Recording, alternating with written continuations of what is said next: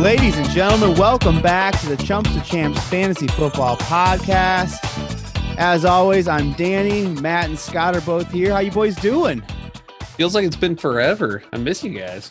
Yeah, it really does this time. The last time it was like, it's been 2 weeks, but it didn't seem like it. This one definitely felt like a while. I missed you. It was like middle of last week. One weeknight, I was just bored, and I was like, should I call up the boys? See if we just want to do a podcast? Always in the mood for beers and podcasts. But yeah, it's March 24th. How was your guys' brackets doing for after the first weekend? You guys still alive? I'm still alive. There's a lot of red, but I guess there's red in everybody's. I think I'm first in a pool and second in a pool. Doesn't look super great going ahead, but you gotta like that position right now. No, it's not good. Not good, Danny. Not looking so good.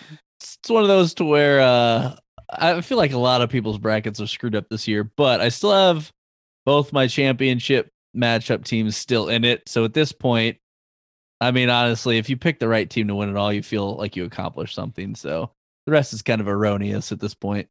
Yeah, all of my final four teams were out by Sunday evening, and I really was happy with my bracket. So yeah, things aren't going my way. That shit's over. Hey, Midwest bracket, the one with Illinois. Oh man, that one was just destroyed me. Well, okay, so like all my final four teams are out, of course, but like kind of like Scott, you said if you can get the champion, then at least you feel like you accomplished something. I think if I get one big upset, then I feel like I accomplished something. And I didn't do either one of those things. So this is a waste of time. To be fair, this year, how I'm looking at it with all these crazy upsets and everything, is everybody's body of work was so abnormal because of the restriction of out of conference games and everything that seeds weren't, I'm not going to say meaningless, but they were very inaccurate. Yeah. Because the body of work was not what it normally would have been. So that's why I'm going to say what caused a lot of these upsets that nobody saw coming. Sounds like you're making excuses, Scott. Mm-hmm. Oh, don't get me wrong. I never do well. So that's right.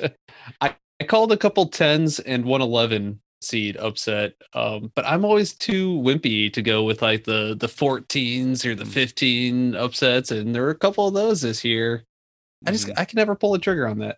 Yeah, if you do it once though, you're good to go. Like especially pick one, look at the schedule and do one that's like early on the first day, because then when you get it, you're like, I don't care. No, whatever happens the rest of this tournament, it doesn't matter because I got that and you guys didn't. You had what were the first two games of the tournament? Virginia Tech and Florida, and that was just that was a killer. And then I picked Colgate over Arkansas because why wouldn't I? Because it's a 14 over. That was my 14 over a 3 or whatever it was, and it was looking really good until it wasn't. Yep. So 0-2 was my start, and it got worse than that. But hey, guys, NFL talk now, right? There were a lot of things that happened in the NFL world, free agency-wise, even though a lot of eyes were on fantasy baseball, a lot of eyes were on March Madness. A lot of signings of a lot of major fantasy football players, a lot of them. So I'm glad you wrote them because I didn't even know about half of these. Oh yeah, there's a lot of big things that were happening. We're gonna cover the major ones the first half here, and the second half of the show is gonna be fun. I mean, the first half's gonna be fun. Don't get me wrong. The first half is gonna be fun. Stay and listen to the first half. Don't just jump to the second half of the show. But the second half of the show, we're going to do our all-time fantasy football draft, and we're going to go for players. We're going to draft players from 1990 and later who are just awesome from a fantasy perspective and just really dip into the past. And I'm really excited about it. Mm-hmm. By 1990, Danny? I sent a text to you boys saying, what's the cutoff? And you said, how about 1990? And I said, that sounds good. Yeah, we just made the blanket assumption. There wasn't much fantasy going on before 1990. And I was born in 90. So yeah, anything before that doesn't matter, right? Yeah, Scott and I were 2 and 3. And I wasn't watching much football then. So I didn't write any of it down. Let's get into free agency, guys. This is honestly in no particular order. There's so many of these names. We're just going to talk about, from a fantasy perspective, what they do, how excited we are, how bleh we are with them, and just in football in general. Let's start with the one that just happened. Damian Williams, former Kansas City Chief running back, signed with Chicago Bears. Thoughts? Muddles up the waters in Chicago. Yeah, that hurts. What's his name? Montgomery quite a bit, because Damian Williams, he was doing really well before he opted out last season, correct? Yeah. I mean, he did great in Kansas City the year before that, from what I remember. And when he took the season off, you're like, oh, that sucks. And now if he's coming back, he's got a year off. He's super healthy. I don't know, man. That really sucks for Montgomery, because he could come out on the scene just killing it. And then what do you do if you're that offensive coordinator? You got to split it, keep them both fresh, keep them both working it, and keep that defense getting tired. Well, and you're forgetting about Cohen. I mean, he was injured a lot of last year, but I imagine he'll be the third down back. So that's even limiting more snaps for Damian Williams and Montgomery. And you got Andy Dalton there now. So you know they're going to be putting the ball in the air all the time, right? There's going to be a lot of third downs. You know there's going to be a lot of third downs coming up. Tariq Cohen's going to be out there. Go ahead, Scott. I think that it would almost benefit them to put Cohen as a slot receiver if you got those two. Yeah. No, I can see that. Yeah. Jamal Williams, former Green Bay Packer, signed with the Detroit Lions. And first thing I thought, guys, was you got to be kidding me. I just was boasting about how great DeAndre Swift is. And then this shit happens. You lay this on me. Yeah. And Kerrion's still there. Again, another muddled backfield. But one thing, I wish the Titans would have got him. I thought he would have complimented Derrick Henry really well. And after seeing how great this guy interviews, he is hilarious. I wish he was on my team to root for going forward. But I've always been a Lions fan. Maybe it'll be fun to root for him there too. Yeah, I've always liked the Lions too, and this sucks. I mean, let's be honest.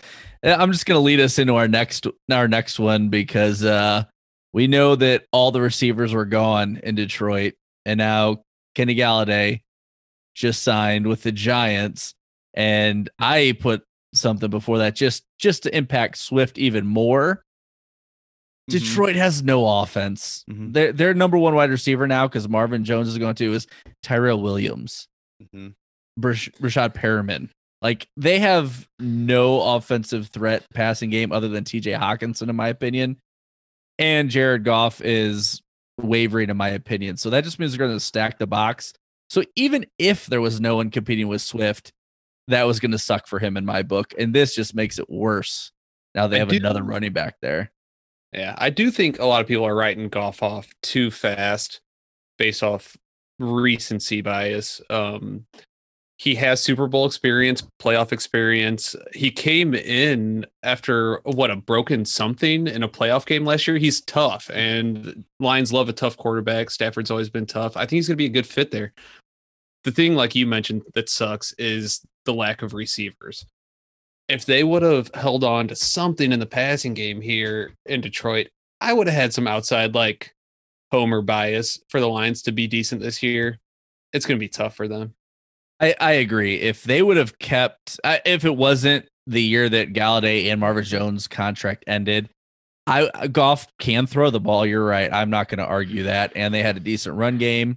And Hawkinson, I would agree that it wouldn't have been that much different of a hope before last year, But now that they lost all the receivers, woof, man. I want to root for them, but it's going to be hard. Their defense already gives up 30 points a game. So, you think they would have snagged some kind of vet cheap and then drafted a receiver to make an effort, but I'm not sure. I'm not sure what's going on there. What do you think about Galladay on Kenny Galladay's fantasy future with the New York Giants? And I almost said Eli Manning, with Daniel Jones winging him the ball, 4 years, $72 million. I mean, is this an improvement for Kenny Galladay? Giants are adding some talent. Galladay, we're going to touch on Rudolph later, adding some things in the secondary on the other side of the ball. I guess they're making a push. I'm not a huge Giants fan, but I like Galladay. I'll root for him there. He got paid. Yeah, I mean, good for him. I don't know for on a personal level in terms of fantasy. To me, it's almost like a sidestep for Galladay. I don't think his quarterback improved. And I mean, he had Marvin Jones, not like some elite number 2 receiver in Detroit, but solid. And he's kind of got the same situation in New York. You know, they got Shepard there. I mean, they've got a couple other guys. So it's to me, it's pretty comparable. You know, it's not a elite step up, but it's not a step down by any means either. I think with the addition of Galladay and Rudolph there, it's a do or die year for Danny Dimes. Oh, absolutely. Yeah. I don't know what their O-line looks like. I don't know if we're going to be able to throw any blame on that if they don't do well, but I think that's what the Giants organization is going for. We're going to put some pieces around you and you better do something with it. Mitch Trubisky leaves the Chicago Bears and joins the Buffalo Bills on a one-year, $2.5 million deal to be Josh Allen's backup. It kind of makes sense. Jacket, green jacket. Who gives a shit? I think it's a good. It's good for. It's fine. I mean, it's nothing. Like to me, it's nothing. He's a good backup, right? One of the top backups in the league. Yeah, I think he's a good fit as a backup for Josh Allen too, and it's a good payday for him, I think, to be a backup. I don't think anybody's complaining here.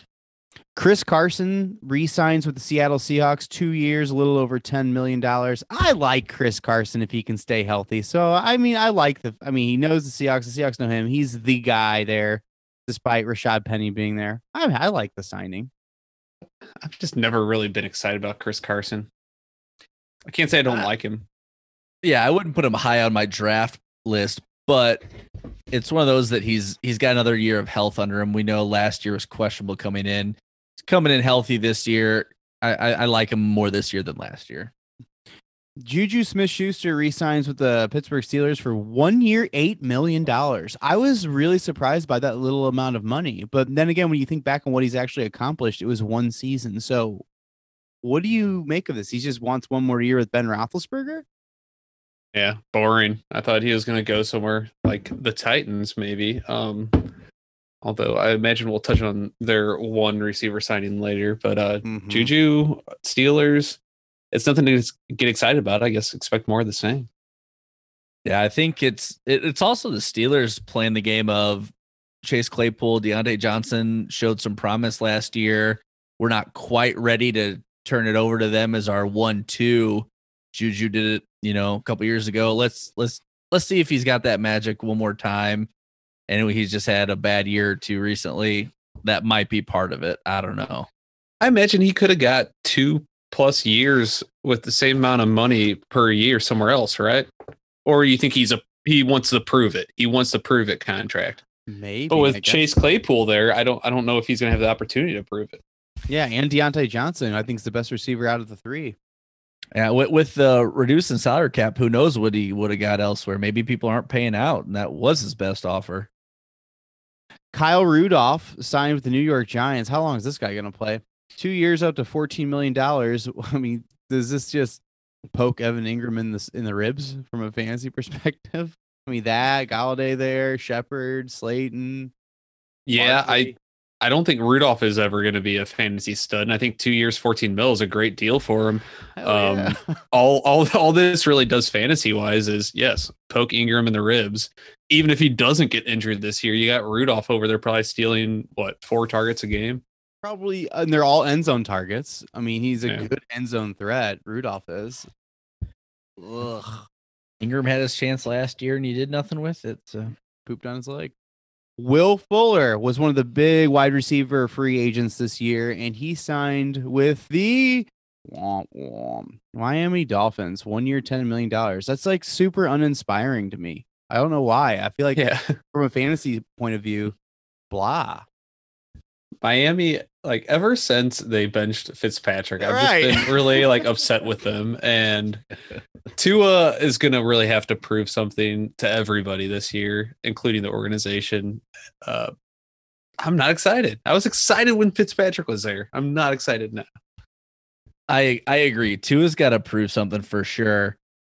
But the upside, if he ends up being decent, with Will Fuller and Devontae Parker there, that's a pretty good 1-2 punch for your wide receivers if your quarterback ends up being what they hope to is going to be. I'm not sure I'm confident in that, but they obviously are. So at least they're putting the pieces in place so that he has that ability to throw to some actual decent receivers.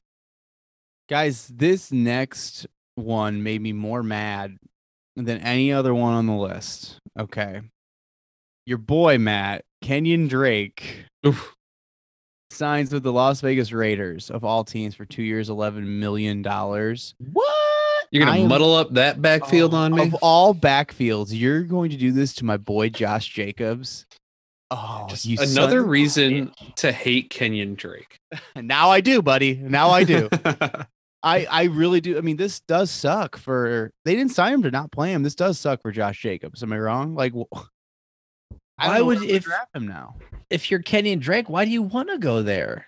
Like, $11 million. Well, I get that, but you don't know the things I do for $11 million, Scott. I understand that perspective, but I feel like there'd be a team that doesn't have a clear cut number one that would have given you that. Maybe there wasn't. I don't know. That sucks, though. That really sucks.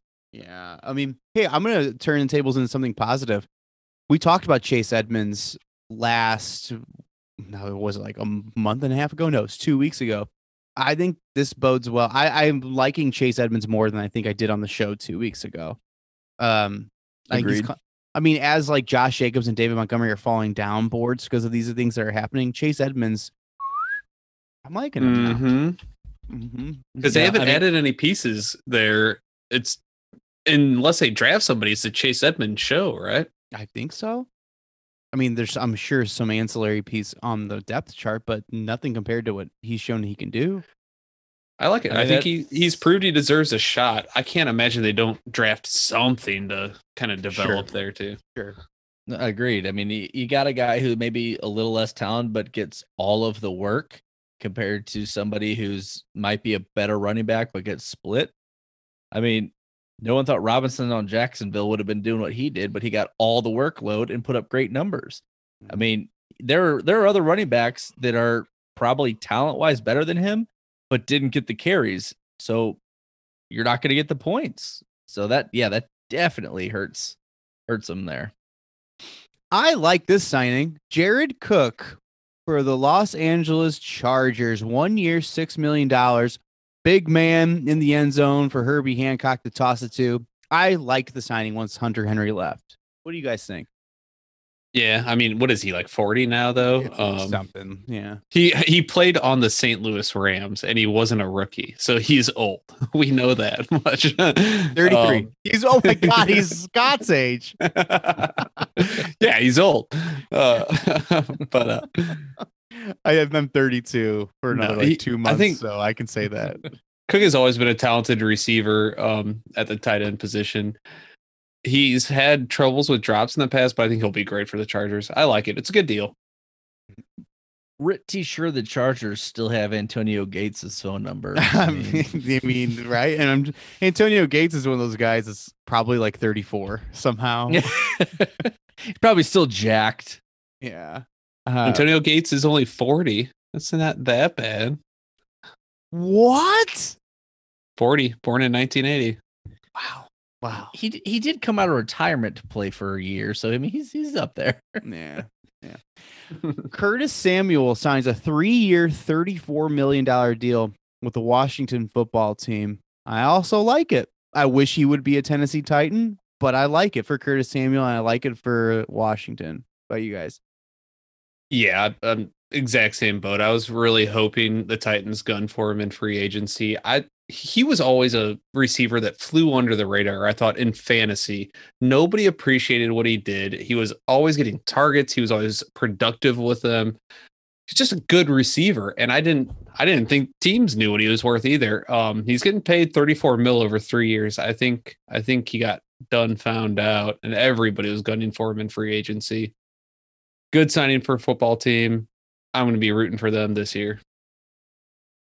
Ultimately, it gives them more than one option. So definitely helps their quarterback. Yeah, I know Terry McLaurin and Curtis Samuel both went to Ohio State, if I'm not mistaken. And that was they're buds.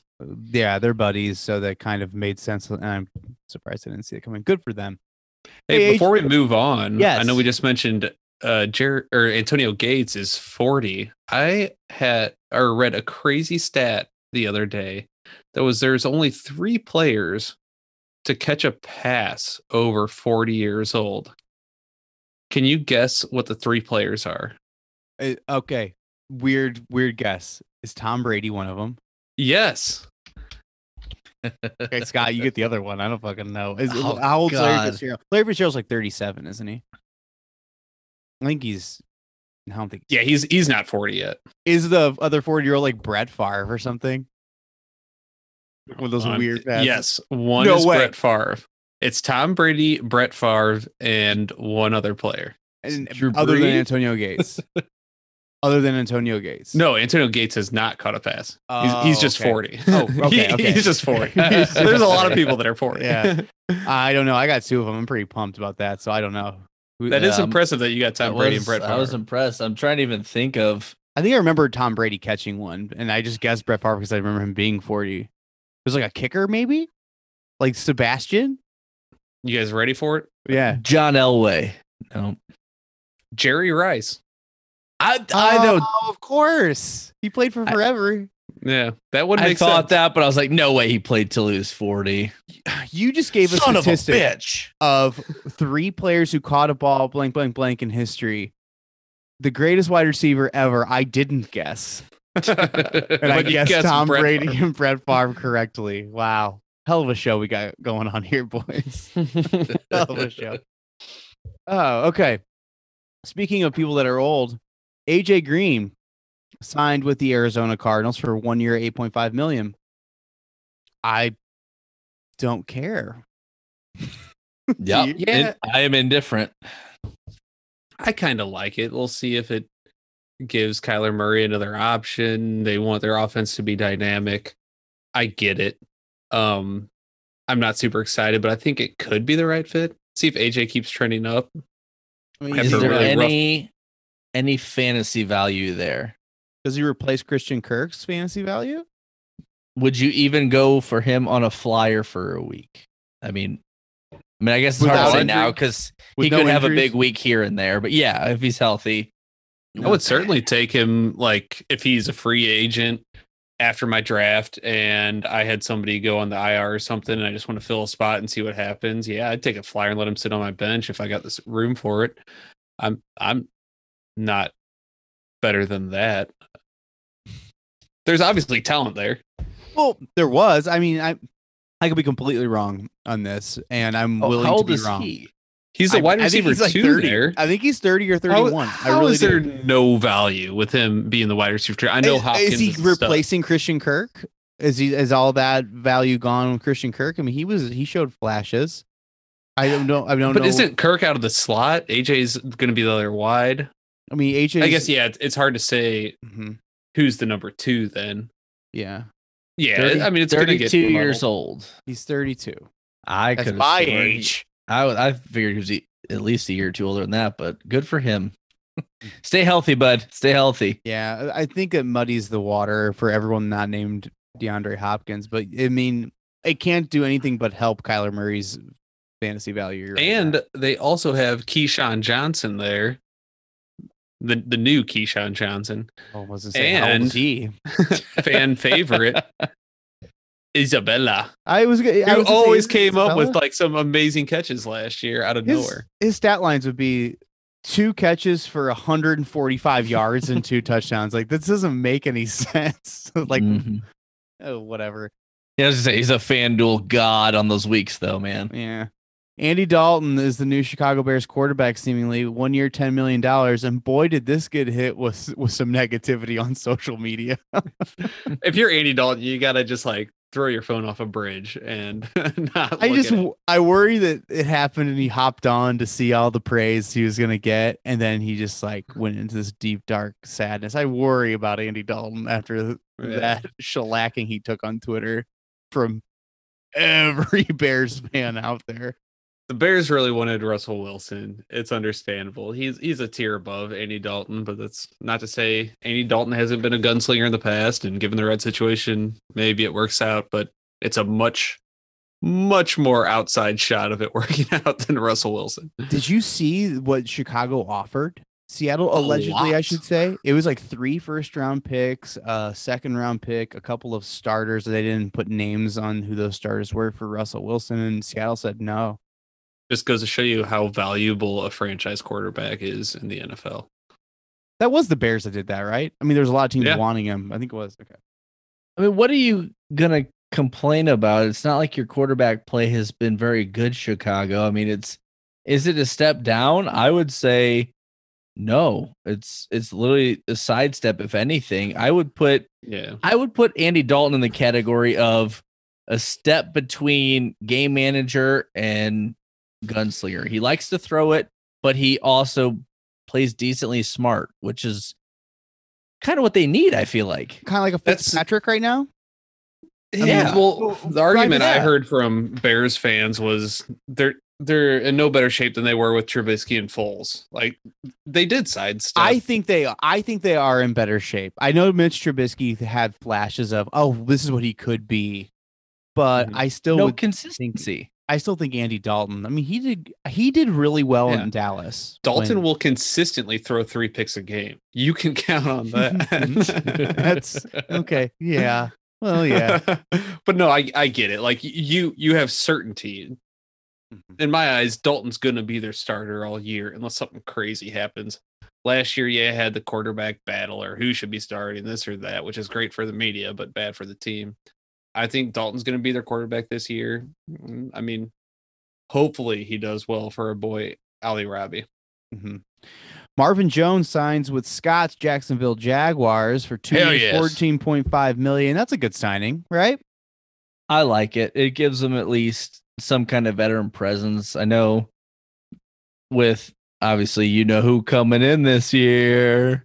Trevor Lawrence. He's going to have a target, and they've still got, you know, some receivers there. It's not like they're completely delinquent in that position, but this just helps, you know, have some experience there. They get that wily veteran.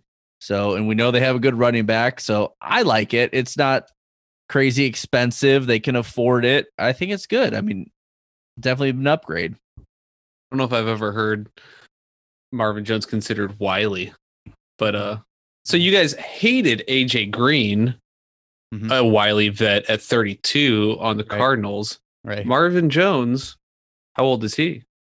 31. So Marvin Jones has done a lot more than AJ Green has in the past 2 years.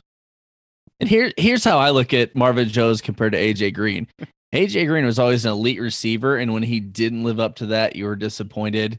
Marvin Jones was always ranked as like wide receiver 31, 32 in the league, and he always finished the season at like 20.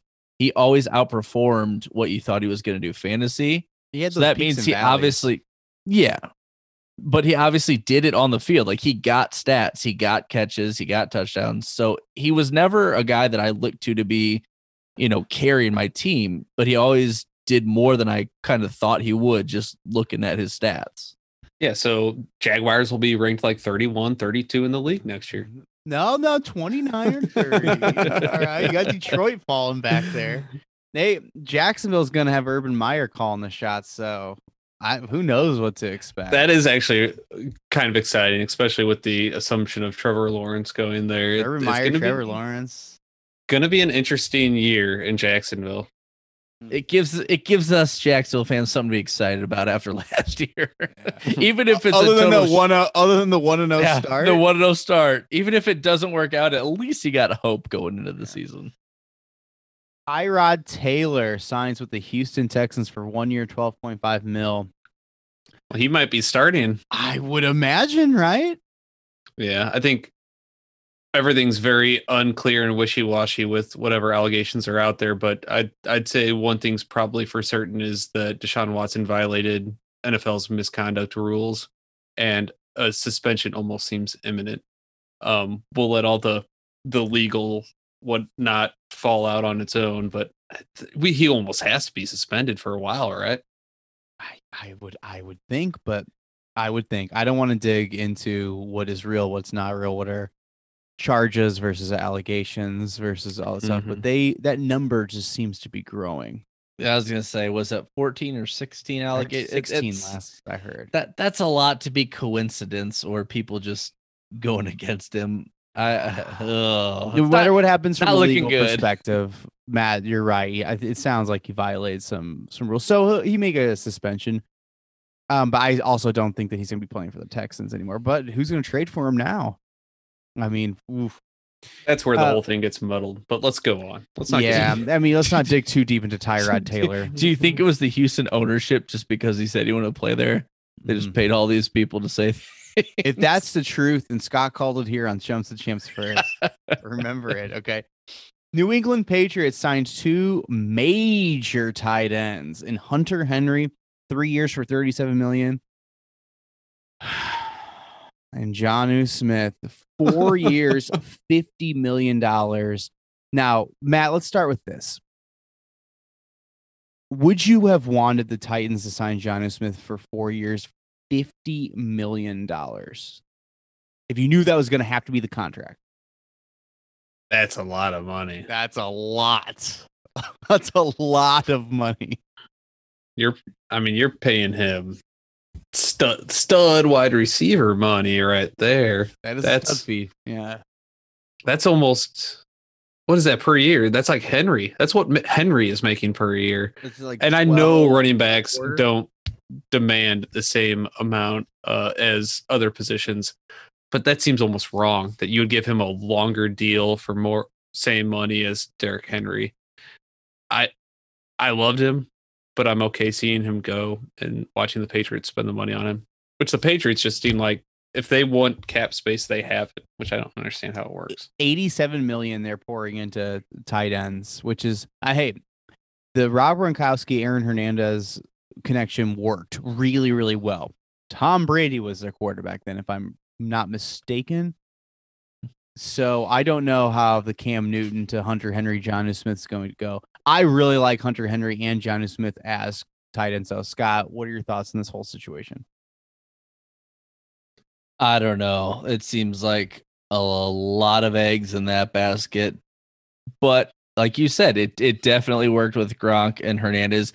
They were both, I mean, just from a purely fantasy perspective, I remember having Hernandez at least one, if not two seasons, when Gronk was still getting all the crazy stats, and Hernandez was a very playable every week tight end. So it's almost like wide receivers, if they're going to go down that same structure and everything else. However, like you said, I don't know if it's going to be there with the quarterback situation and everything else. I mean, good for them. They're getting paid, but in terms of a pure fantasy standpoint, I don't know how likely I'd be to draft either of them. Yeah, let's just hope the Patriots get out of this one with less murders. Oh my God! Oh boy, love it! Take it to the next level. Just to round out the New England Patriots, let's talk about Nelson Agholor. They signed him for 2 years, $22 million. That seems aggressive of a signing. So this is how I wanted to frame this: Hunter Henry, 3 years, $37 million. Jonnu Smith, 4 years, $50 million. Nelson Agholor, 2 years, $22 million. And Cam Newton, you get to throw it to all these boys, 1 year, $5 million.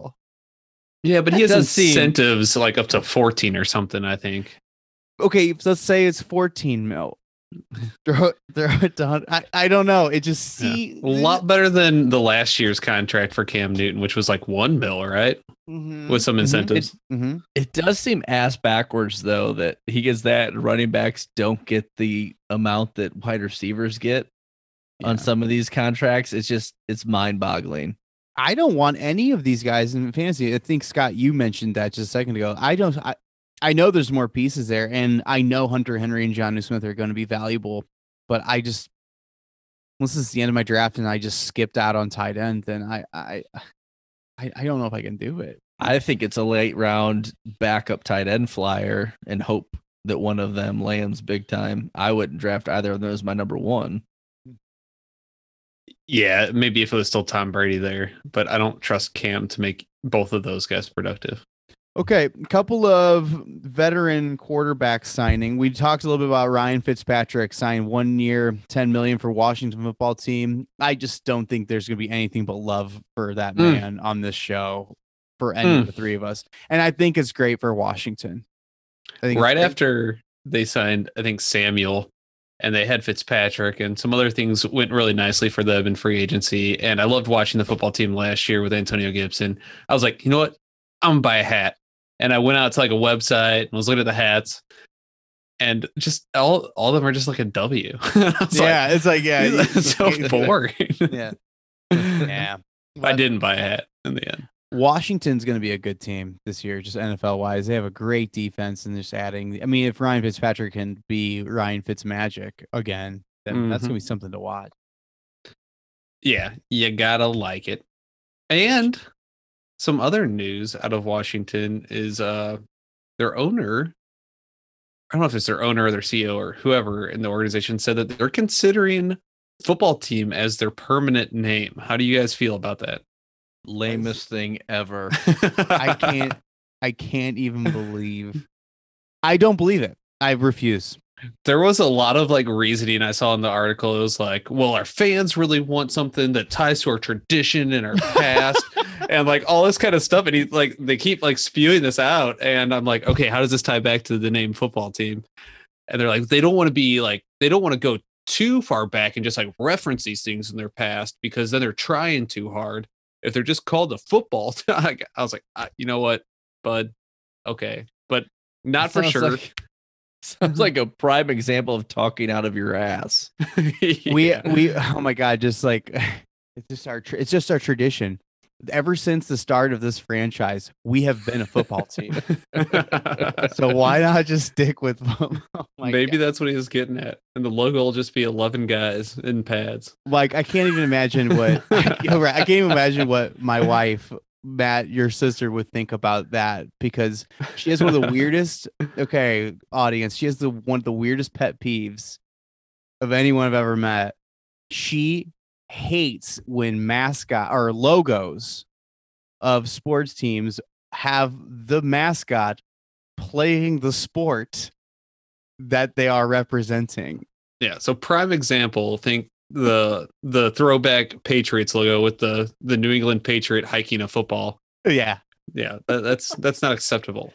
Yeah, and just have the entire thing of these, like if their logo were just like 11 football players, she would have an absolute heart attack. Would the Atlanta Thrashers, when they were a team, counted because he had a stick in his? That's correct. That's okay. Another perfect example. Yeah, Miami Dolphins old logo, which I love, but he has a football helmet on.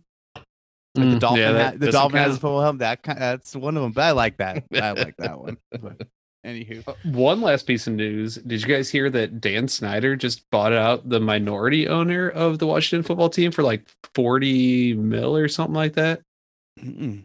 So I think he's like the owner, complete owner now. The only guy there. So I guess that's neat. Right, fans are gonna love to hear that. No, I think I right after that happened, I saw something on their subreddit that was just like, the post was, Dan Snyder deserves more respect as an owner in the league for all he's done. And like, you went into the post, and the actual like body of it was like, nah, I'm just kidding. Like, so even their fans don't like. Jameis Winston signs with the New Orleans Saints, 1 year, $5.5 million. That doesn't surprise me or anyone. I think we all saw that coming, right? Yep. Yeah. Move right along. More money than Cam Newton is getting to start in New England. That's the truth. Corey Davis leaves the Tennessee Titans to play for the New York Jets. 3 years, $37.5 million. Another one, Matt. I mean, I would love to have Corey Davis back. And I know you were a big fan of him, more so than I was, but 3 years, $37 million. Would you want to have matched that? No, I really like him too, and it was Corey Davis is one of those players who early on didn't really prove his draft position, and last year we talked about all year he was proving his worth, and he earned himself a deal this year. And if the Jets want to pay it, he deserves that money. Now, is he going to do anything on the Jets? Or the Jets going to be anything? That's the what question. Sucks about it. Fantasy, yeah. Are you going to draft him at the end? That's exactly what I was just going to ask. As of today, with their quarterback situation, and they've got what, Crowder as their number one. Do you draft Corey Davis? Because we no. Corey it was Davis the last round last year. Would you draft him this year? I would draft Corey Davis now, because he is the number one. He's gonna get just peppered with targets, or he should. If they're smart, then he will. So there is value there. It's the Jets we're talking about. What round do you draft Corey Davis in, like a 12-team draft? I'm thinking fourth round, and I'm going to be okay with it. I don't think I'd go earlier than fourth round. You said fourth round? You said 14? That's too early? Fourth. Wait, I can't tell. A number one wide receiver on a team? I'll take him. You can have him. I'll take him in the 8th or 9th round. I'm not touching Corey Davis with Sam Darnold throwing him the ball that early. That's a waste. Yeah, that's a waste. He would be a wide receiver 4 for me, and I hope with upside. Like, it's wide receiver with Corey 4 on your fantasy team? Davis. I would take him Davis. 3, maybe 4. Yeah, I'd put him as a flex play. I'm not going to draft him as one of my 1 or 2 receivers. I cannot do it, man. I would go 2-3 on Corey. I don't know. It's the team. The 4th round was a little ambitious, but to say he's a wide receiver 4 is crazy to me. It's like, obviously somewhere in the middle. Do you think about the wide receiver 4s that you've played in the past in fantasy, and Corey Davis being that? No. I think what Jerry Jeudy is my receiver 4 this year, and going into this past year, Jamison Crowder in a 12 team, a 2, a wide receiver 2 towards the end of the year. So why? I mean, if Corey Davis were to match Jamison Crowder, it would be like a low-end wide receiver 2, right? We agree on that. Crowder was very, very useful towards the end of last. I'd say 2-3 is what I was thinking. Sure, 4. Fourth round was probably a wrong guesstimate. Okay. By 2-3, 7th round, 8th round, fine. Can we go there? Yeah, I mean, I'm definitely taking him in the 7th or 8th round and not feeling bad about it at all. We're all talking 12-team leagues. Anything after the 6th round, I'm picking all my baby Bubba's. Just a couple more before we take a break. Rob Gronkowski back to the Tampa Bay Buccaneers, 1 year, $10 million. Just a cool extra $10 million for Rob Gronkowski. I mean, why not, right? Try to get one more ring. Okay, real quick question. Scott, are you taking the Buccaneers to win the Super Bowl in 2021? Yes or no? I am not. Okay. Aaron Jones signs with the Green Bay Packers, 4 years, $48 million. Jamal Williams is gone. Matt, your emotions. You would have rather had Jamal Williams, right? I wanted to see AJ Dillon, Jamal Williams, stack attack. Yeah. I guess I get this, but I don't think Aaron Jones and AJ Dillon complement each other as well as that would have been, and they could have dished off that contract and spent money elsewhere. Maybe got Aaron Rodgers at receiver he always wanted. I don't know, like Galladay or something. But I don't know. I'm not a Green Bay Packers front office guy. They know what they're doing. All right, let's take a break, guys. That was a lot to digest. So let's stretch our legs and get some beers. And when we come back, we're going to do our all-time fantasy draft. All-time being Matt's birth to now. That's because what else matters. But all right, we will be right back. Hey everybody, Ty here with Dan and Tone from the Upper Decker Podcast. We hope you're enjoying this episode of Chumps to Champs. These guys absolutely kill it when it comes to fantasy football, and I'd be willing to bet that if you're a football fan, there's a good chance you follow baseball as well. And if that's the case, we want you to finish up this episode and then head on over to the Upper Decker Podcast. We cover all things baseball, so whether you want to hear about the latest on-the-field action, listen to breakdowns of trades and signings, or learn about some crazy baseball history, we've got a little something for everyone. We are going to drop some knowledge on you and hopefully give you a few laughs in the process. If you want to check us out, we're available on all your streaming platforms. We'd also encourage you to follow us at Upper Decker Pod on Twitter and Facebook. Hope you check us out and enjoy the rest of this episode of Chumps to Champs. Woo!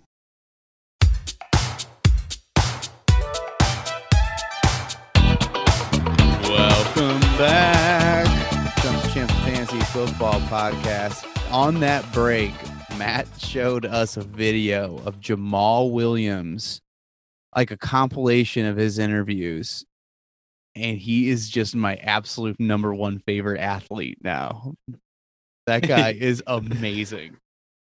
He's hilarious. It's somewhere on the Detroit Lions subreddit, so go dig it up if you're listening. All right, guys, let's do this all-time fantasy football draft. The idea being we're gonna draft two quarterbacks, three running backs, three wide receivers, and one tight end. That's 9 rounds for the three of us, and it's just awesome fantasy grades. It could be from a small sample size, large sample size, just from 1990 and on, who have been the best fantasy assets. And we can all kind of set our own boundaries of what that kind of means and our own rules. Danny, is it the best season ever or the best career? Doesn't matter. It doesn't matter. I just fucking said that. But we just drew random order, and the order's going to go Scott number 1, Matt number 2, Danny number 3, and we're going to snake because I'm number 3. Scott, you may begin. You're on the clock, bub. All right. I am going to go with a guy we knew had one incredible season, but as I looked at it, we weren't playing fantasy then. I'm going with LaDainian Tomlinson. Say his name right first. LaDainian Tomlinson. Yeah. Shut up. I added an L. Whatever, dude. You kissed a guy. That would have been mine too. That would have been mine. Dude, I looked up his stats just in a quick whim, and we all talked about his 2006 season where he accounted for, I think it was might have been total 33 touchdowns. 33. I had 31, but we'll say 33. That's I think he ridiculous. Ran 31 and caught 2, wasn't that? He ran 28 and caught 3. He may have gotten 2 more, like, I don't know how elsewhere, but still, it doesn't matter. Your point. The old flea flicker with, oh yeah. But anyway, so from what I looked at, between 2002 and 2007, 5 of those 6 seasons, he was in the top 30 overall seasons for running backs since like I don't even know what year. So 6 of those years he was in the top echelon ever in fantasy. So yeah, I'm gonna go ahead and take him. Yeah, he is great. His first 8 years in the league, 01 to 08, over 1,000 rushing yards and at least 10 touchdowns. Got 15 or more touchdowns in 6 straight years. He's incredible. He was absolutely incredible with that 06 year and everything around it. So if we did fantasy back then, would there have ever been a different number 1 overall pick? No. I mean, I guess he'd always been in that conversation. Yeah. Matt, you're on the clock. Number 2. This is tough because I wanted to go with the receiver first.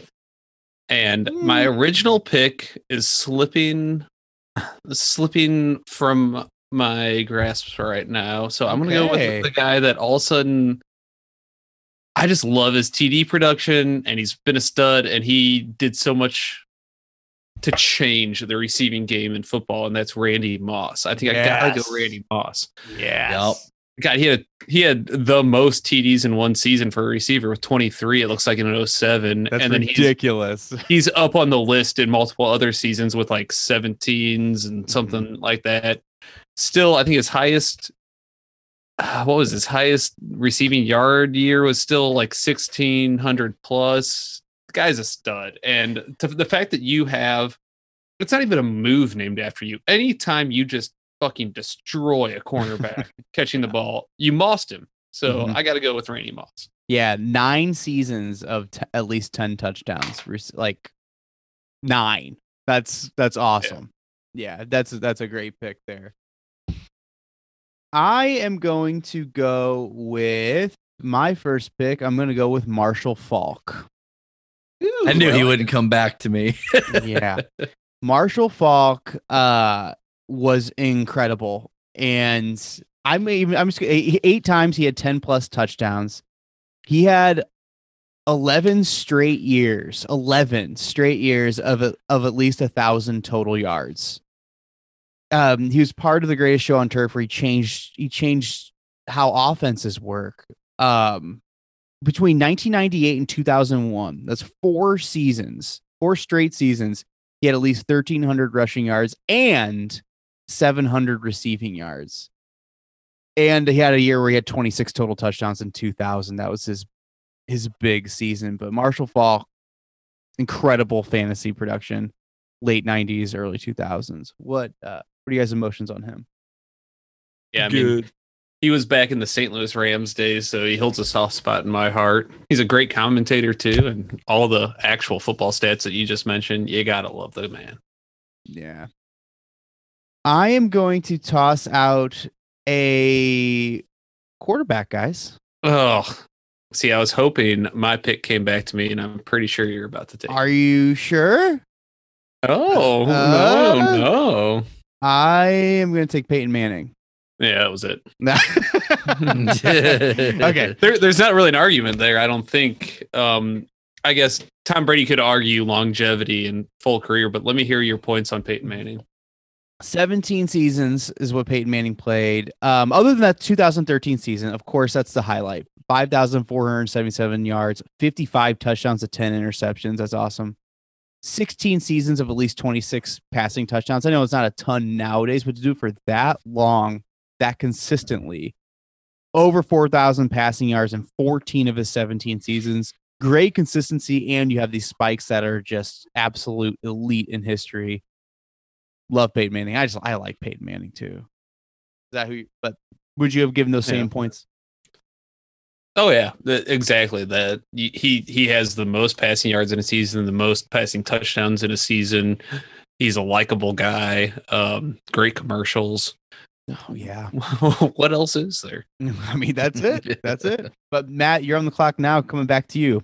Yeah, I guess since Danny stole my pick of Peyton Manning, who I do think is the best overall here. I think I'm going to go with, it pains me to say it, but Tom Brady. He's had some massive passing yard seasons, 5,200 yards in, was that 11, 50 passing TDs in 2007. Obviously, he has longevity. He just won a Super Bowl. The guy's a stud. I know we're picking fantasy. He's had his down fantasy years. Nobody's going to deny that. But, man, he's played almost since 90 till today. So, yeah, I'm going with Tom Brady. Yeah, 19 actual seasons is what I wrote down, because we don't count the one where he tore his ACL. 12 times over 4,000 yards. He had that 2007 year where he had 4,800 yards and 50 touchdowns. He's just the best, fantasy and otherwise, other than Peyton Manning, of course. Scott, you go ahead now. All right, so I got the double pick here, eh? Yup. All right, so I am going to go with Marvin Harrison. Like it. Is like my wide receiver.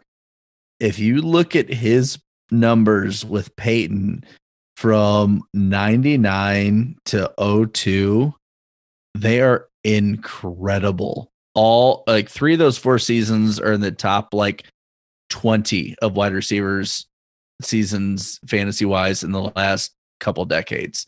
Like those two, I mean, we all know Peyton Manning was an incredible quarterback, but that was his number one receiver for years and years. And that little splice in particular was immaculate. I mean, He didn't have tremendous amount of touchdowns, but I'll say my stats I looked at were full PPR. Even if you're doing half PPR, that's still pretty incredible. So Marvin Harrison, phenomenal. Yeah, he had 8 straight seasons from 99 to 06 where he had 1,000 yards and 10 touchdowns. 8 straight. That's just incredible consistency from that position. So yeah, like it. Who's your second pick? My second pick is somebody who plays today and is a quarterback. Ooh. I already picked Tom Brady. Who do you think it is? Patrick Mahomes? No. Hold on. Aaron Rodgers? Yeah, probably Rodgers. It is Aaron Rodgers. Again, I've been looking up stats from the last, I don't know how many years, of I think it was from 97 on is when I looked at it. He's got 5 of the top quarterback stat seasons in those years. And it's just incredible because you think he's only won one Super Bowl, but everybody talks about him as he's one of the best quarterbacks. And it's, in my opinion, he's one of those great quarterbacks that kind of is always talked about being great, but slides under the radar a little bit in terms of like being put up with those upper echelon of quarterbacks. And then you look at his stats and you're like, holy hell, there's not much you haven't done that is comparable to every other great quarterback. So, oh, wow. I'm going to go with Rodgers. Oh, wow. It's a good one. It's a good one. Matt, who you got? Your next pick. Barry Sanders. Barry Sanders. Yeah. I mentioned earlier, and I've mentioned many times, that I'm a bit of a Detroit fan. And first of all, Barry Sanders had some incredible seasons. He was a 2K rusher. I think he's hit 16 plus touchdowns in a year. His name speaks for itself. Too bad, like every other Detroit player, he was played by being on Detroit. But Barry Sanders, legendary running back. It wasn't even the Detroit thing. He still did. If he didn't retire when he was like 28, 30. I looked it up. 30. Okay. How many records would he have still today? Yeah. I don't know. 30's over the hill for. Well, I guess back in his day, it may not have been as much over the hill as it is now, but it's tough to be productive at 30 plus nowadays. I think I read this stat right with Barry Sanders. I mean, he had 9 seasons in the 90s, and he had he was just incredible. His worst year was 1993, and in his worst year, he only played 11 games, and he still had 1,100 rushing yards. Wow! Like he's just fine. Yeah, he's incredible. My next pick might surprise you. Might surprise you a bit. It is Shaun Alexander. Ooh, he was on my list. Yeah, and I wanted to highlight specifically 5 seasons. I made this pick based off of 5 seasons, 2001 to 2005. In that, all 5 of those seasons, he had over 1,600 scrimmage yards and at least 16 touchdowns total in each one of those 5. 16 touchdowns in all 5 seasons or more. What about 05, Danny? How many do you have that year? What do you tell me? Oh, wait, 05. Hold on. 28.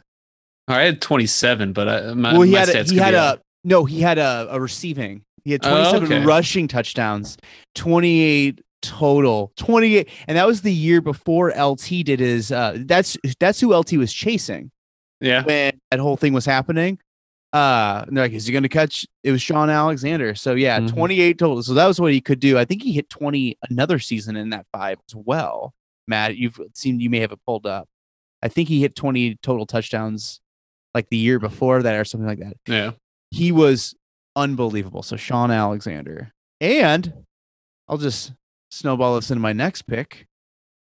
Emmitt Smith. All right. Dallas Cowboys. But you didn't steal mine there, so I'm okay with that. But let's hear the Emmitt Smith reasoning. Emmitt Smith. He played forever. He played forever. 15 seasons. And in those 15 seasons, over 1,000 scrimmage yards in all of them but one. He hit 18 rushing touchdowns or more 3 times in his career. Unbelievable. His big season, 1995, 1,700 rushing touchdowns, 1,700 yards. He did not have 1,700 touchdowns. I should clear that. But 25 touchdowns, over 2,000 scrimmage yards. Emmitt Smith was one of the greatest running backs ever, and still for fantasy purposes, he done did it, so he's my pick there. My pick, I'm going to go back into the wide receiver pool and again to the longevity ring. We mentioned him earlier, Jerry Rice. How do you not love Jerry Rice? Yeah, I skipped him and I was like, oh, I skipped the greatest football player ever. I was afraid you were going to take him on that turn pick, but yeah, 95, 1,800 plus receiving yards, which is 3rd all time, and also it was 87 that he had his big TD year. But you know what? I don't care. I'm still going with Jerry Rice. But I don't care about that. Yeah, he's been a stud forever. And what is it? He had 15 plus in 93 and 95, so I think that still qualifies. And yeah, he he lands in my 90s plus. Jerry Rice is my wide receiver too, and I'm pretty happy about that. Yeah, I wrote down on my paper if I was going to draft Jerry Rice, like from 1990 to 2002, 10 times over 1,000 yards with 6 straight, like 10 touchdowns or more. And I was like, that doesn't count everything before 1990, which was 4 more seasons of 1,000 yards and like even way more touchdowns than that. So if we're going to clip that out, Jerry Rice is still, he's just that, he's that good. All right, Scott. I took our 90 rule as like they were still playing at 90. Yeah. And then you count everything, right? I drew a line January 1. That is where I've been struggling, Matt. I just looked up Joe Montana's stats. I'm like, he played in the early 90s. Toss him out. Obviously. He played till 94. Yeah, I'm okay with us being a little loosey-goosey here. So, yeah, throw him out there. Oh, let's start this fucking thing over then. I'm picking some guy from Super Bowl I because he was still alive. Scott, you are up. I am going to go ahead and take another running back here. And this is a stat. I actually don't have any individual stats. I just know in terms of best running backs, he's like top 15 on the list and everything else. It's Adrian Peterson. Yeah. That dude in his prime was the number 1 draft pick in fantasy for how many straight years? A few. Until he blew out his knee. He was still, I think, the number 1 draft pick then, blew out his knee, lost the rest of the year, and then came right back. And everyone, because he had the miraculous knee comeback. Oh, yeah. Like, what? He was the first player who came back from an ACL tear and was still good, right? Like before that, an ACL tear was a career ender, and he proved that. I guess he didn't prove it, but science proved that that wasn't a thing anymore. Yeah, he had at least 10 touchdowns in his first 8 seasons, not counting the one where he got hurt like immediately, and over 1,600 scrimmage yards in 6 of them. He had the 2012 season that was unbelievable, Scott. That he didn't break Eric Dickerson. Did he? Did he break? No, he was like 8 yards short of Eric Dickerson's record. Yeah, I believe that record still stands. So, it was 8 yards short. 8 yards short of that. So yeah, I don't blame you for that pick, Scott. That's good. My next pick, I'm gonna go ahead and take Drew Brees. Oh, god damn it! That was gonna be my. I was hoping you'd get back to me. And that man is only behind Rodgers, and like I said, stat wise, of touchdown, everything accumulated. He's tied with Tom Brady with 4 of the last, I don't remember how many it was, of the last 30 years I looked at. Brees is tied with Brady for having 4 of the top seasons ever, and Rodgers had 5. He's the only person above them. And Manning, we talked about how his incredible season, he only had 2 seasons that were in the top echelon. So these guys are more, I guess you could say, I mean, Manning was consistent. I don't want to say Manning wasn't a consistent quarterback, but in terms of the argument we're making now, apparently Rodgers, Brees, and Brady were a little bit better with their best seasons. Drew Brees had 9 straight seasons of at least 32 touchdown passes. That's pretty awesome. And he had he have like a 5,000 yard streak or something? Yeah. He had 5 total seasons of at least 5,000 passes. 5 total. Okay. Yeah. That's just insane. He was 1 yard short. I'm sorry. Peyton Manning beat him in 2013 by 1 passing yard for the round. Like, I remember that. Like in 2011, Drew Brees had 5,476 yards and 46 touchdowns. He's just really good. Matt, you are up with your next pick. All right. Well, I think it's about time that I do something that I really like. My next pick. Because you haven't been for the last how many years? I got a feeling I know who it is. Yeah. My next pick is a player who's still playing today. I was wrong. I think you'll get a better feeling here. He's a running back, and I think he has earned all-time great fantasy player status. at least on a season per season account, because I'm picking Derrick Henry. I knew it. I knew it. Fifth all time in rushing yards per season last year when he cracked 2K with 2027. He also hit 17 rushing touchdowns last year, and he's had 16 in 2019, and I think productive year before that too, whatever. It's hard to argue against him, I think, even though I'm a fan, even though he's still in his prime. He's got good years to come. I'm not upset at all about picking Derrick Henry here. I wrote down statistics for Derrick Henry, so obviously I had him. I thought of him as well. So that, you know, I don't think it's crazy. And what I wrote down, I mean, he's only had three seasons, but they went 1,000 yards and 12 touchdowns, 1,500 yards, so a 500-yard boost, and 18 total touchdowns. Over 2,000, so another 500-yard boost, and 17 touchdowns. Like, so he's going to hit 2,500. So 2,500 yards and 20 touchdowns next year. No, I like that pick. Yeah, that math adds up. So it's me for the turn, and I'm going to go, first of all, with Terrell Owens, wide receiver from multiple different teams. He had 9 seasons of over 1,000 yards, and 8 times he hit 10 touchdowns. The guy was a machine. Top 5 greatest wide receivers ever, and between 98 and 2008, he was just... He dominated for like half the teams in the league. He was awesome. So Terrell Owens is who I'm taking there for my number 1 wide receiver. And then I'm going to take another wide receiver. Uh-oh. Don't do it to me, Danny. Don't do it to me. And I'm going to take Calvin Johnson. Oh, he did it. I thought he was going to drop. Right. I was considering Calvin Johnson for my first wide receiver, and I picked 2 cents then. So kudos to you, Danny. That's a steal at this point. Yeah, Calvin Johnson, 8 straight 1,000-yard seasons, 4 times over 10 touchdowns. I mean, the guy was unstoppable. The Matthew Stafford to Calvin Johnson connection was ridiculous. I mean, it just didn't matter what the defense did. They can put as many guys as they wanted him. He's called Megatron for a reason. I loved watching Calvin Johnson play, and he was number 1 wide receiver in fantasy for years. So I'm happy with that. Matt, you are up.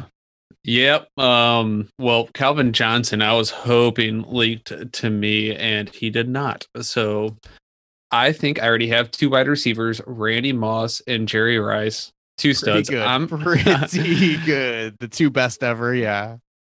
I'm going to go a little bit homer on this one. I think there's a couple guys out there that I think maybe have better single season stats, like maybe Antonio Brown and a couple others, but there's 2 guys in my mind now. Until they left, Rams were my team in St. Louis, and Isaac Bruce and Torrey Holt were the boys.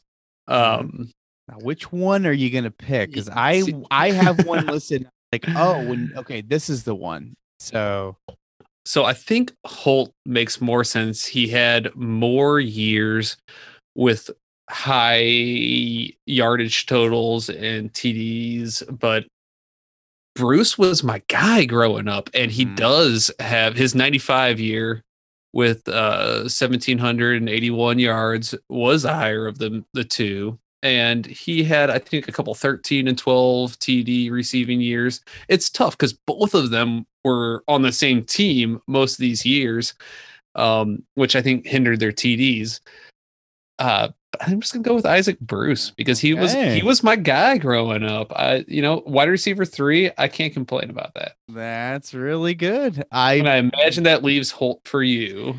I personally would have gone with Torrey Holt, so we'll see. It seemed like that was the one that made sense. And Scott's in the bathroom right now, so he probably doesn't know that you'll be gunning for him. Yeah, I mean, what we can do is we can keep talking and just fill this gap with just beautiful, audio, and we'll hope that Scott returns and he's not actually pooping. Okay, here he is. Well, I'm back, and I have wireless headphones. And as soon as you said the Rams, I went, oh, damn it. I had both Bruce and Holt on my list.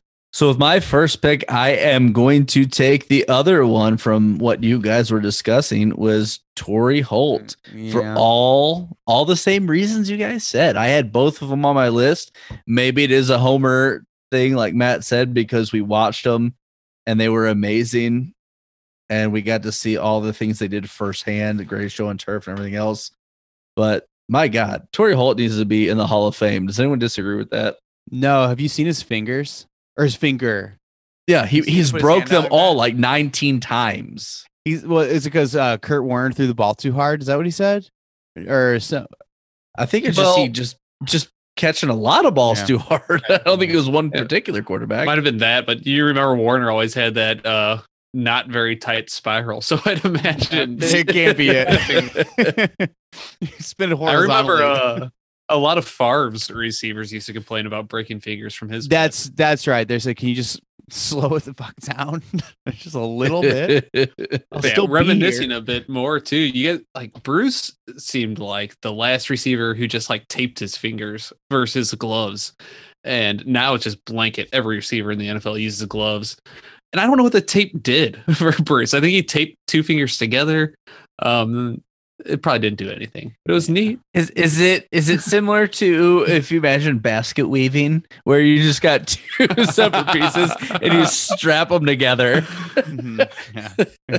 Horse fingers are just constantly broken, so they just constantly was that. All right, Scott, Torrey Holt's your first pick. Your second is? All right, I'm going to take the first tight end off the board, boys, and I'm going to take Rob Gronkowski. From the amazing things he did, particularly from 11 to 14. In 2011, he had 18 touchdowns. Yeah. 18 insane. Is a tight end. That's incredible. One of them was a rushing touchdown. That's pretty cool. Even better. Yeah. But yeah, and that was even in the era where Aaron Hernandez was there, taking away some of his targets and reception yards. Maybe that actually helped him. So I would be confident arguing one way or the other, because that might have been good for him. But I mean, it was all Gronk. Yeah.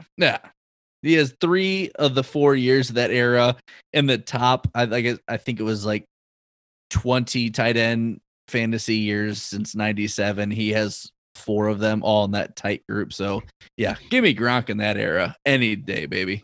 Yeah, he's really good. He caught us off guard with that tight end pick. Matt, you're up now. I think I'm going to fill out my last running back with Priest Holmes. Yeah, he was my next one. He was dominant in fantasy for a period. Yes, he was. In 2003, 27 touchdowns, which is tied for second of all time. In 2002, he had 21 touchdowns. I think he has like 3 or 4 years hovering around 1,500 rushing yards. I don't think he had the longest career, but no running back does. But my God, when he was a fantasy stud, he was the guy to own.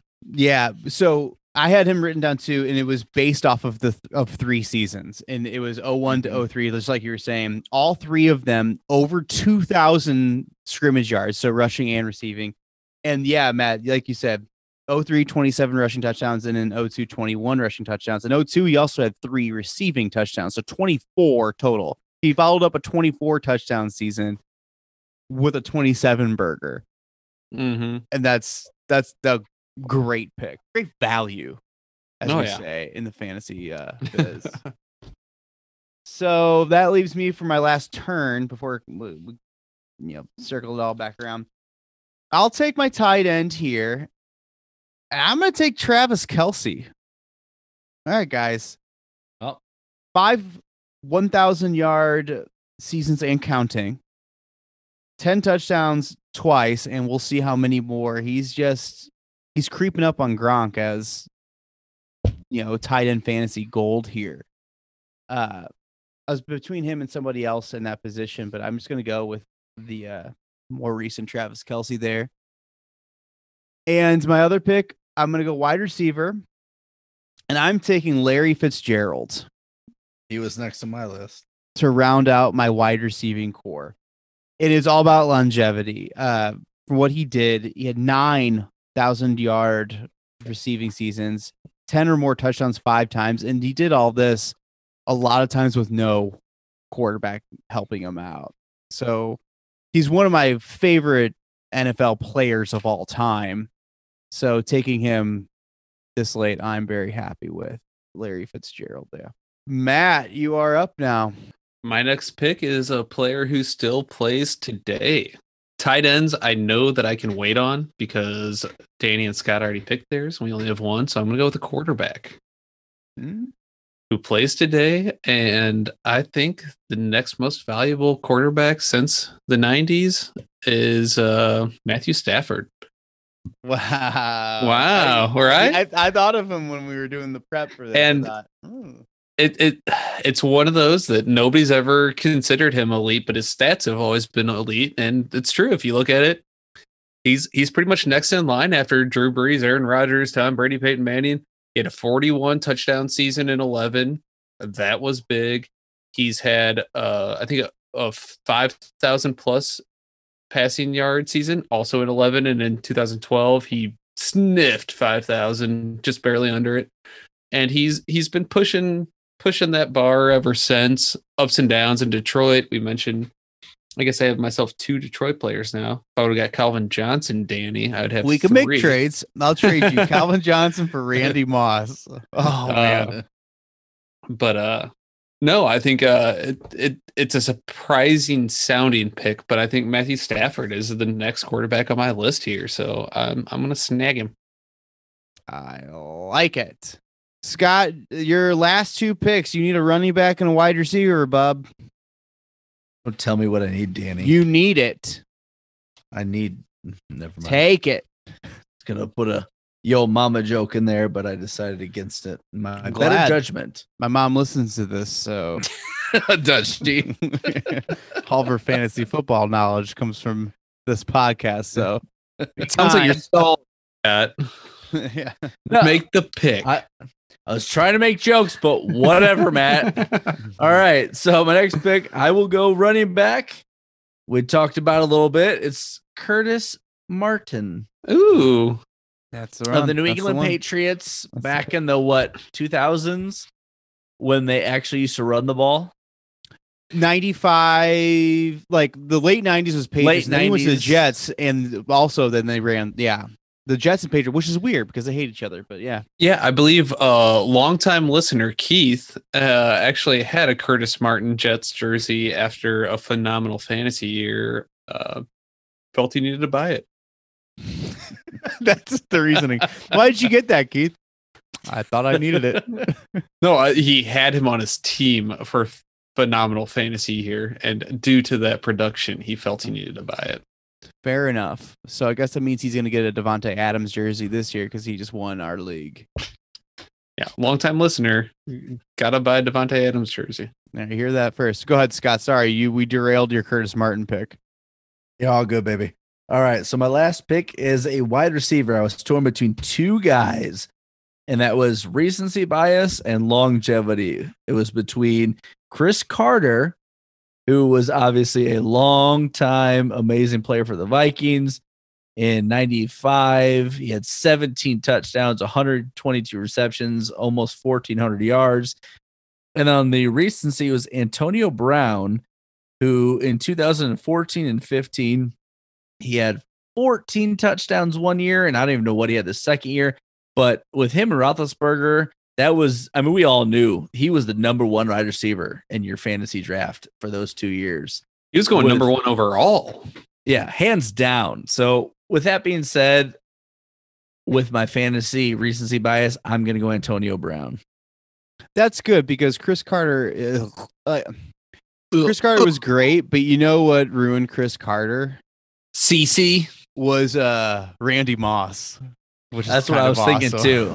The fact that those showed up, it's like, oh, it's like the Bruce Holt thing. I'll toss it to you. Yeah, you saying that Bruce is ruined? Yeah, what are you saying? I'm saying imagine what the stats were without the other. Wait. We talked about that earlier, assholes. No, you... I thought you were my friends. Yeah. No. My last pick is going to be pretty easy right here because this would have been my first tight end overall. Tony Gonzalez. I think he's an absolute stud all time, especially through this. He played, 97 through 08 on KC and then Atlanta from 09 to 13. He was good on Atlanta too. Yeah. Yeah. He wasn't just there riding out his glory years. Right. He was productive. Tons of Pro Bowls. I think I just mentioned that. He had the third most receptions of any player all time with 1,352. Above him was obviously Jerry Rice and who else? Larry Fitzgerald. Yep. So right on there with trivia today, guys. I'm doing good. Right there solidifies you in these fantasy greats, especially if we're considering this half PPR. That's a lot of half P's in our PRs. So other than that, I think his highest TD season was 11, and I'm not sure what his highest yardage season was, but through his career, he had over 15,000 yards receiving. That's pretty good. Just an absolute stud. I think he was the first basketball player tight end and kind of started that trend. So he changed the game. Tons of good things to say about Tony Gonzalez. Gotta like him.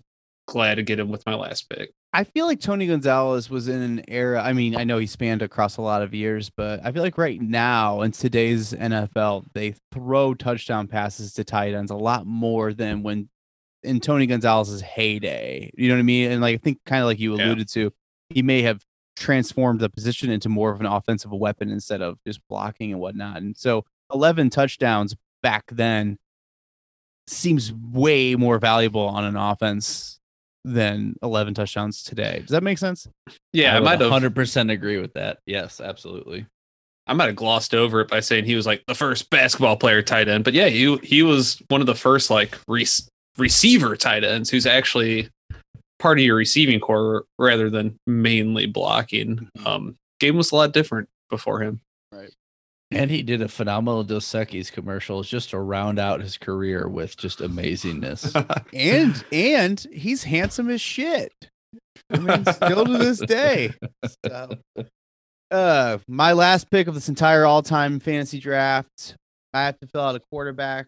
This is such a bummer of a final pick, but I'm taking Patrick Mahomes. Ew. It's current. He's done 3 actual seasons, and he's so good right now. I mean, 50 touchdowns, 26 touchdowns, 38 touchdowns. He rushes over 200 rushing yards throughout that, which isn't that much compared to Lamar Jackson and whatnot, but it's still pretty good. He has a bright future. So, I mean, if we're going based off contract money, he's the best pick in the whole draft, right? Well, that's what I'm doing. And that was definitely a great pick, and the only thing I could think of was, again, recency bias. Mahomes by far the best, and then I think about our childhood, and it was L.A. and Marino. Those are the two guys, but again, they were at the end of their career in the '90s, so it's hard to compare, I guess, if we're going '90s beyond. Mm-hmm. So, go ahead, Matt. I'm just gonna say I think Marino's prime years were slightly before the '90s, right? Agreed. Both of theirs were right. Yeah, but Elway, he went out on top. He won a Super Bowl. All right, Scott, give us your final all-time team. All right, so my all-time team, quarterback's pretty recent. I got Rodgers and Brees leading it off. Running backs, Tomlinson, Adrian Peterson, and Curtis Martin. Wide receivers, aren't we all? Yeah. Wide receivers, Marvin Harrison, Torrey Holt, Antonio Brown, and my tight end is Robert Gronkowski. Now, Matt, give that a grade. Give that team a grade for Scott drafting out of the one spot. I'm gonna say B+. I'll give it a B+. I like those running backs. I like those running backs quite a bit. I think you did good. Only B+ because I can't grade him better than me because I love my team. Okay, Matt, give us your team. Go for it. Let's start it off with old Tom Brady. Pretty much played all these years. He just won a Super Bowl. That sentence was pretty much played all these years. Since I've been alive, I know of Tom Brady. Yeah, he's pretty good. Everybody knows him. Behind him, Matthew Stafford, a little bit of a baby Bubba, but he has the stats to back up being my QB2. I think I could defend that any day of the week. Hop into my running backs. I love my running back core here. Barry Sanders, Derrick Henry, Priest Holmes. Got a mix of just all-time great, current great who should be an all-time great, and Priest Holmes, who had some of the most fantastic fantasy years in history. Dropped down into my wide receiver core. Randy Moss, again, some of the best seasons of all time. Jerry Rice, longevity, also best seasons of all time. Isaac Bruce, a little bit of a baby Bubba, still great production, great wide receiver. And Tony Gonzalez, who, as I just mentioned, is my number one tight end of all time. Either way, so very happy with how my team turned out in the middle spot. Scott, give Matt's team a grade. I give him an A-. I like. Oh, he likes yours better than his. Well, he didn't grade his own team. Oh, I'm sorry. That's correct, Scott. Grade your own. Well. I'd give mine. The B+ was. I do like his positions other than quarterback better than mine as a whole. So I'm gonna say. I'm a 90. He's a 92. I like both A-. He's a higher A-. I will agree that I like your quarterbacks more, Scott. This is what I think. I think Matt's got the best quarterback. I think with Tom Brady, then I like Scott's two, Rodgers and Brees, and then I like Stafford. I mean, when you compare the four of them, I like Scott's running backs better, but I think Matt has the best wide receivers out of all three of us. And I think the whole tight end position is kind of a wash, to be completely real with those three. They're all have their different aspects. So it's pretty close. Pretty close tie for second, I would say. Because my team, Peyton Manning, best quarterback ever, fantasy-wise. Patrick Mahomes, he's a stud. And then you got Marshall Faulk, Shaun Alexander, Emmitt Smith, who I think is the best running back class of this. Terrell Owens, Calvin Johnson, Larry Fitzgerald. I know I hurt Matt with that Calvin Johnson pick. I like those three. I don't like them as much as, obviously, Randy Moss, Jerry Rice, Isaac Bruce. I think in comparison, they're a step lower. And then Travis Kelce is a rock star. You guys can grade mine now. Yeah, I like yours, you asshole. Yeah, I think... I can't say that you're worse than me. Matt generally tries to find ways to take me down a notch, so this is a win to hear that. I mean, obviously, when we're picking greatest of all time, all of our teams are going to look great. And, they do. We should do this all the time. Yeah, I mean, it's great off-season exercise. Just looking back over the years, seeing how fantasies played out over the years. That's all we got, though, guys. Let us know what you think of our awesome draft here. It's going to be another 2 weeks because we're still in the spring. Ugh. Gross. Well, but we'll be back in 2 weeks. Thanks for sticking around this entire time. Like and share everything that we do. Go ahead, Matt. I was gonna say, what is it in 2 weeks? Are we doing a little bit of a draft preview, or I think it's draft preview? No, I think it's draft preview, and then the draft will happen. Then we'll do a draft recap. I'm almost positive that's what it is because it's like April. They said the draft is coming up soon, so that has to make sense. Yeah. Draft is the very end of April. I think like April 29th or something. So we'll see how the weeks fall, and there may be something in between then. No matter what, we're gonna bring you great content. Right. Oh, I think there's a show that we're going to do, and then it's the draft preview and then the recap after that. So I think we're going to do a little news and notes and some fun shit as always in a couple of weeks. But come back and join us. Thanks for sticking around this entire time. Matt, what do we always say? Remember, have fun with it. Bye now.